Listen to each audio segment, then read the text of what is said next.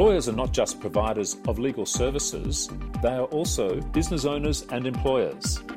In this program, Alyssa Baxter, General Counsel at Lawcover, and Felicity Edwards, a partner in Sparke Helmore's Employment Law Group, discuss the employment law issues which law practices are navigating while working remotely. Thanks for joining me today, Felicity.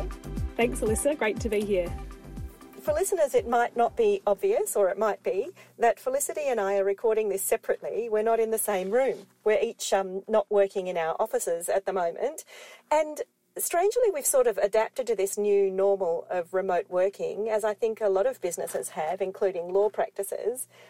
But that can create a number of risks um, in relation to the provision of legal services, and those issues were explored by my colleagues Jen McMillan and Malcolm Heath from Lawcover in our last podcast. So those were the professional indemnity issues.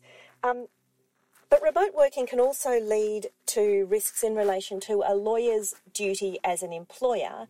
And Felicity and I want to talk today about some of those risk issues, about um, risk issues around employees working remotely.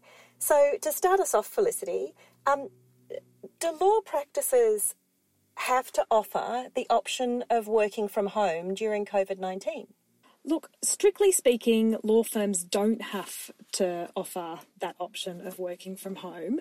However, I think it's fair to say that most employers are currently offering that option, and most employees, if not all employees, are actually working from home. What firms are obligated to do is to ensure that they're providing their employees with a work environment without risk to health and safety so far as reasonably practicable. Now, it doesn't matter whether that work environment is at home or in the office, but what is reasonably practicable will change in each individual scenario. So, I suppose um, what's important to bear in mind is that at a minimum, from a WHS perspective, employers should firstly give some guidance to their employees on good ergonomic practices and a safe working environment for employees working at home. They should clearly communicate the expectations for workers while at home um, maintain daily communication with workers. I cannot emphasise that enough. Um, communication is key, particularly at this time. And there should also be, um, uh, employers should be considering alternative arrangements for supervision and oversight um, that works when you do have employees working from home. Because obviously, when employees are working from home, things are a little bit different and different considerations will apply. So, is it okay to for some employees to be working from offices at the moment? Yeah, I think it is okay, and that's certainly um, you know just from you know anecdotally uh, what I've been hearing around the traps that that is that is what's happening. However, it has to be a safe workplace. So what is a safe workplace is going to depend on each individual circumstances. So, for example, you know, there's uh, at the moment there's government directives on social distancing. So, what's important is that you know if people are working from offices, that they're still complying with those directives. Right. Okay, so as long as your office has enough space, but if you work in a small office with too many people, you are going to need to be able to set them up from home. Yeah, look, it's probably not as easy as that, unfortunately. Um, it's probably not as clear as that. But I think, you know, there's definitely. Uh, what is clear is that there is this obligation to provide a safe workplace. It's going to depend on each individual circumstance. But you're right, a good example might be that, yeah, if an office is particularly small, people can't comply with those government directives in that office, then an employer is going to have to consider alternative arrangements, and that might include working from home. It could also include things like staggered working hours potentially. Um, so, you know, you've got one employee in the morning and one in the afternoon or something like that. Sure. You mentioned supervision and communication, and those are key at the best of times. Um, but what kind of employment law issues are likely to arise uh, in relation to supervision remotely? So, I think this is a really important issue and something employers need to work through if they haven't already. It goes without saying that employees need to continue to be supervised even if they are working remotely, but it's going to be quite the challenge for people who aren't used to remote working arrangements Oh, and particularly, um, say, for those people who um, are used to working in a primarily paper based practice where, you know, they might review and settle documents in hard copy and then, you know, potentially have junior staff updating those documents. For those people, the challenge is developing a work practice that's effective and which ensures that work is, you know, being prepared and reviewed in a timely and efficient manner. And I think the best way to um, develop that work practice is to work together with your team to come up with a solution that works for you know the team as a whole and ensures that the work being completed by employees is being properly reviewed. Now, another issue that might arise is that an employee it might be perceived to be slacking off when remote working or, or not getting through their work like they usually would if they were in the office. Um, and I think the key to dealing with those kinds of issues is uh, communication. Um, as I said, that's you know absolutely critical at the moment. So having an open conversation with an employee if you've got those concerns as soon as you notice them uh, coming up. I actually had a client probably a couple of weeks ago now contact me about um, wanting to develop a bit of a strategy to deal with this very issue. Um, and the advice I gave in that situation was pretty much what I've just outlined is have an open conversation with the employee and, you know, effectively call the behaviour out and ask for an explanation um, in an informal way. Now, the employer did this, and the employer's response was that they were actually really struggling. They were with the workload that they had. They were working from home, they were trying to homeschool kids, and they were actually feeling really overwhelmed with the whole situation. So the employee and the employer were able to come to an arrangement about how to deal with that moving forward. And in that particular case, the, those um, sort of alternative work hours were agreed, and the employee was also able to access a little bit of leave to assist them to reconcile both their professional and personal obligations. But I think the the sort of lesson to learn from this scenario, and it's probably a scenario that a lot of employers are going to face at the moment, um, is that just having an open conversation with employees usually goes a long way to resolving issues um, and also to sort of nutting out, you know, how, how, work's going to be supervised and, and how everyone's going to try and make this work. Yeah, for sure. And and I can imagine that, that people need to be flexible and adaptable at the moment, given everybody's changed circumstances, including that whole family responsibility that is no longer just the evenings. Absolutely. Yeah, there's, there's absolutely no doubt. And I think, um, as well as being flexible and adaptable, I think, you know, a little bit of compassion and empathy from employers is so important right now and will certainly go a long way. So I can see that that open conversation can be possible where you've got an employer and an employee that get on well, uh, that are working well together normally, that then have to adjust to this new normal. Mm. Um, but what about a situation where um, the employer was having trouble with this employee before COVID 19 and now has to deal with a difficult employee in these difficult circumstances? Yeah, look, there's no doubt that where relationships were difficult before COVID 19, they are likely to continue to be difficult, and if not, become more difficult um, or strained during this period, particularly as stress levels increase for everyone. Um, and, I suppose, uh, you know, one of those issues is going to be performance and, and how do you manage performance. So, if you've got an employee with performance issues, there's absolutely no reason why you shouldn't continue to manage those issues during the current period. Um, you know, there, there's there's nothing to say that you've got to put that on hold right now. Of course, the how might look a little bit different to usual, and employers are going to need to work out how to manage performance issues during this period based on the arrangements that they've got in place. So, if, if you're an employer who has a formal performance improvement plan with an employee, um, it might be that the plan needs to be updated to reflect the current circumstances. So, for example, you could have um, uh, say an employee who as part of a performance improvement plan is required to improve their advocacy skills for example. And there's a performance improvement plan that prescribes that the employee you know has to attend a certain number of court appearances um, in a specified period to improve that part of their performance. Now obviously that wouldn't be able to go ahead. That's right. So if we've got yeah. courts that are closed or, um, you know, there's no in-person appearances at the moment or whatever the case might be, um, you know, that part of that plan that hypothetical plan couldn't be completed. So, in those cases, employers are going to have to be adaptable and flexible. And, um, uh, you know, there it might be that the period of the performance improvement plan needs to be extended, or, you know, some consultation happens with the employee and a decision is made to assess that particular. Uh, performance improvement in a different way. Right. So uh, I think that you know you just don't put things on hold, but certainly have a look at them and and make sure they're still going to work based on the current arrangements. Yeah, okay. There's also, yeah, of course, going to be cases where an employee's performance might not be up to scratch, but you know, there's no sort of formal performance improvement plan at the moment. Now, in those cases, there's of course no nothing stopping an employer from implementing that that formal process, but again, just tailor it to the current circumstances. Are there risks involved with um, commencing a, a performance management arrangement in these current strange times? I wouldn't say that the risk is any higher um, at the moment, but you've got to make sure you're taking into account um, these strange times. So, where I think there would be a risk potentially is if, you know, like the example I gave earlier, where, you know, the employee's performance is not up to scratch, but there was clear reasons for that because of the current situation.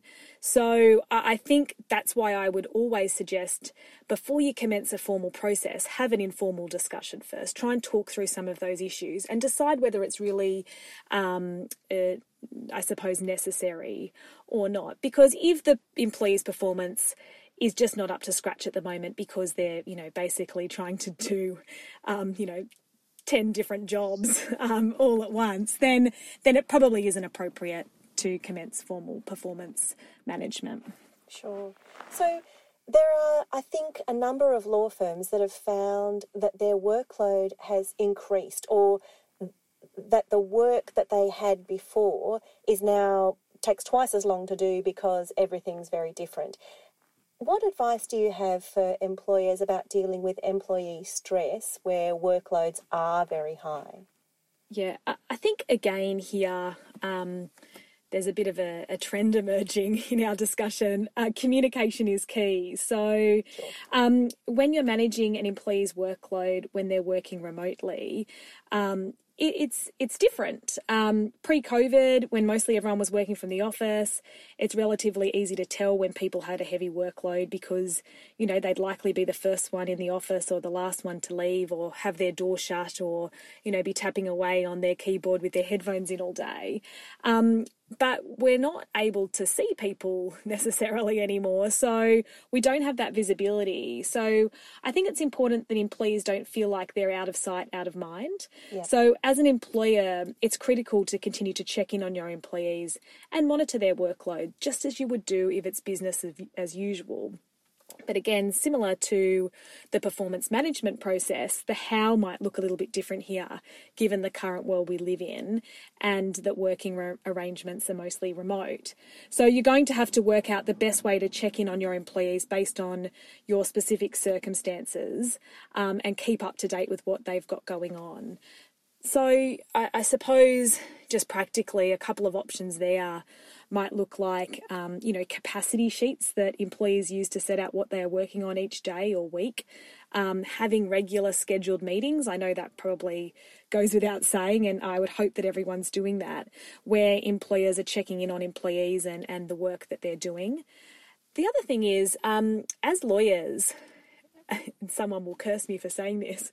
We're lucky generally because most people fill out timesheets, and mm. it's actually a really easy way for supervisors to see what work. Um, uh, you know their employees have, have got on and what they're doing, and it should give um, a supervisor a pretty good sense if an employee has too much on. So I or, suppose or slacking off, like it. Yeah, absolutely. it goes both ways. So there's no right or wrong in terms of the systems that you put in place. You have to work out something that works for you and your employees. But the critical point, I think, is that you should have something in place. And and the risk there is if you don't um, have a system in place and a way of managing, you know, excessive workloads, then an employee is likely to feel unsupported and will have increased stress levels and potentially um, you may even receive a workers' compensation claim, you know, uh, from the employee alleging an illness or injury as a result of that excessive stress. So, you of course want to do all you can to avoid that. So, I just really encourage everyone to work out a, a proper system that they can put in place that works for them and their employees. What about law firms uh, who are struggling a little bit with client work? What options do they have regarding employees where there is a downturn in work? That's right. There are definitely some firms who have seen an increase in work, and certainly others that are seeing a downturn um, during this period. I think the good news is is that there are lots of options that are available to employers to see them through this difficult time. Um, I'll take you through some of those options, but I think the first point um, before we get to that is is that when an employer is deciding, well, I suppose which option is right for them, it's important to remember that this period won't last forever. So, something to bear in mind is that um, any steps that are implemented now, you don't want them to adversely impact your ability to come out of this strongly. So, for example, making all of your employees redundant to reduce staffing cost might be a little bit short sighted because we hope and, inevitably things will pick back up again once the crisis is over and then you won't have anyone to perform the work that you need potentially. So i think just bear that in mind as as we sort of uh, track through some of these options um, when considering options to address a downturn, I think a good starting point is with the government's JobKeeper arrangements, which are now in place and which are going to remain in place at least until September this year. So there has been a lot of information put out there about these. Um, but basically, JobKeeper is available if an employer and an employee are eligible. And there are specific rules that set out the eligibility requirements. But I suppose just to take you through the main ones, um, the employer has to have seen the requisite decline in turnover, which for most law firms is likely to be 30%. Um, then an employee must be over 16. They have to have been employed at the relevant time, which is the 20th of March. They have to be a full time or a part time employee, so casual employees aren't included unless they're a long term casual employee, which is probably another podcast in itself. Oh. Um, uh, uh, they must be an Australian resident and not currently accessing government paid parental leave, dad or partner pay, or be totally incapacitated and receiving workers' compensation payments. Um, and then finally, there, there's a bunch of other requirements around filling out forms and providing the various notifications to the ATO. So, assuming um, all those boxes are ticked and the employer and the employee are eligible, then what that um, gives an entitlement to is the employer's able to access wage subsidies of $1,500 per, fi- per fortnight per employee, which um, is is supposed to assist employers um, with keeping those employees in a job. They're also able to access a raft of changes to the Fair Work Act, which includes things like the right to issue various directions to employees to reduce their days of work or working hours right down to nil, which in that case, um, uh, the employee would still receive the $1,500 a fortnight JobKeeper payment.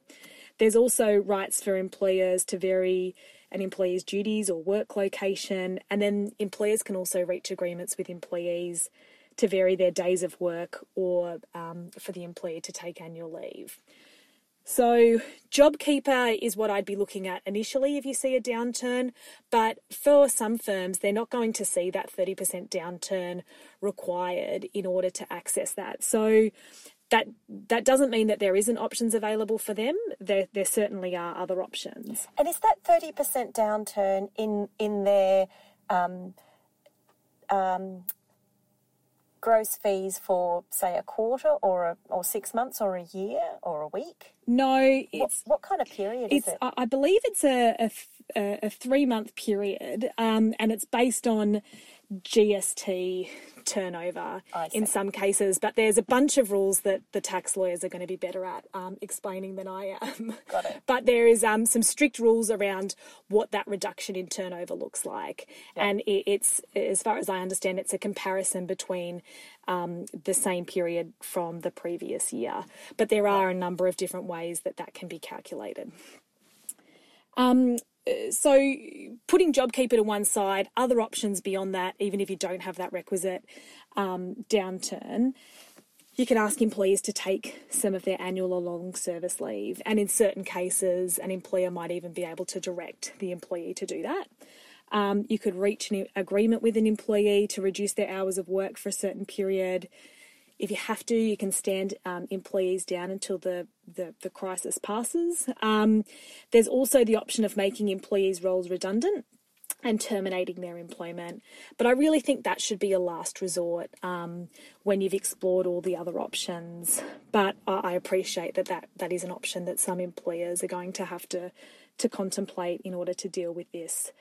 Yeah, difficult sure. and unprecedented Hopefully time. No, I hope not. I hope not. So, but yeah, plenty of options available, and um, absolutely should be able to assist employers get through this difficult period. So, we've mentioned the words difficult period quite a number of times in this um, mm. podcast. Mm. And law firms are high stress environments at the best of times, but during a crisis when everyone is worrying about job security or their health or negotiating new technology the way we have to record this, um, those stresses can be really exacerbated. Yeah. What advice do you have for law practices about helping employees to cope with stress? Yeah, I, I think um, many employees are now working from home.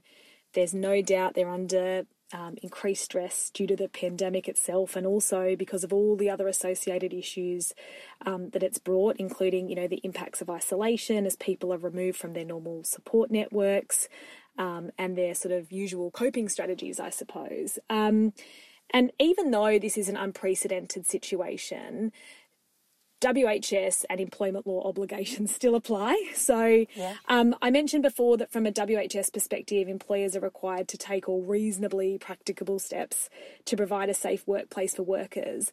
That also includes eliminating or minimising risk to psychological health. Um, now, lots of organisations have put out resources about managing mental health and wellbeing uh, during the crisis, um, and my WHS uh, colleagues tell me that you know that uh, their organisations such as WHO, Beyond Blue, Lifeline, Heads Up, and even Safe Work Australia um, Sparke Helmore's also put out a one pager about some practical things that we suggest employers might consider in relation to an employee's mental health and well-being. Um, and a couple of those things are um, putting in place some risk controls. So employers should take a strong approach to risk mitigation, as this will hopefully have the um, effect of reassuring employees um, so things like signs around the office about expected hygiene practices, what the social distancing requirements are, provide hand sanitizer to employees who are working in the office. Another um, uh, thing that co- employers could do is show leadership. So, provide regular, calm, clear, and consistent updates to employees about the situation, as well as the organisation or the firm's response to the situation also encourage people to rely on, on trusted sources of information about COVID 19. There's just so much content out there about this crisis and it can be really overwhelming for people. I know myself, I've certainly from time to time you turn on the news and you know you get quite overwhelmed. So encourage people to avoid I suppose looking to something like the Daily Mail to get their yeah. COVID-19 updates and perhaps suggest that they look to WHO or the relevant government uh, health departments um, for you know the information that they need. And in saying that, you might also want to suggest that employees limit any viewing time um, because, as I said, you know, the more you sort of look at it and the more it's in your face, sometimes the more overwhelming it can become. Um, another, I suppose, practical tip is staying in touch with employees, particularly if they are, you know, working from home, in quarantine, if they're unwell. Um, you can do things like implement a buddy system um, and provide education about coping mechanisms. Um, if you've got sort of an internal um, website that employees can access, you could put some of that information there. And I think finally, provide support to employees where possible. So encourage them to access um, EAP if they're struggling, have your regular team meetings, have your one on one check ins. Um, uh, I know that a couple of people are having virtual coffees or drinks and things like that. So implement those um, support mechanisms where where possible. Um, now, one one final thing is putting to one side an employer's legal obligations. I think employers have a really important role to play in this crisis. For many people, the only normal that they still have is their employment, and even though work arrangements have changed, employment for those lucky enough um, still to be in it is really a constant throughout this. And I think because of that, employers are in a really unique situation where they can assist uh, their employees to get through this. And not because they have a legal obligation to do that, but you know, because we're sort of all in this together, and, and really, it's just the right thing to do. So my human my human advice, um, not necessarily my legal advice, is that employers really should do all they can to support their employees and show compassion and empathy and be flexible and adaptable at this time as best they can. That is really good advice. Thank you so much for all your help today, Felicity. Not a problem. Thanks for having me. no, it's been fantastic. Thank you so much. Thanks, Alyssa. Thanks for listening to Risk on Air by Lawcover. Join us for the next episode and subscribe to stay up to date. Remember, Lawcover offers support to law firms for employment practices liability through its new Lawyers Management Liability Policy. For details, visit lawcover.com.au.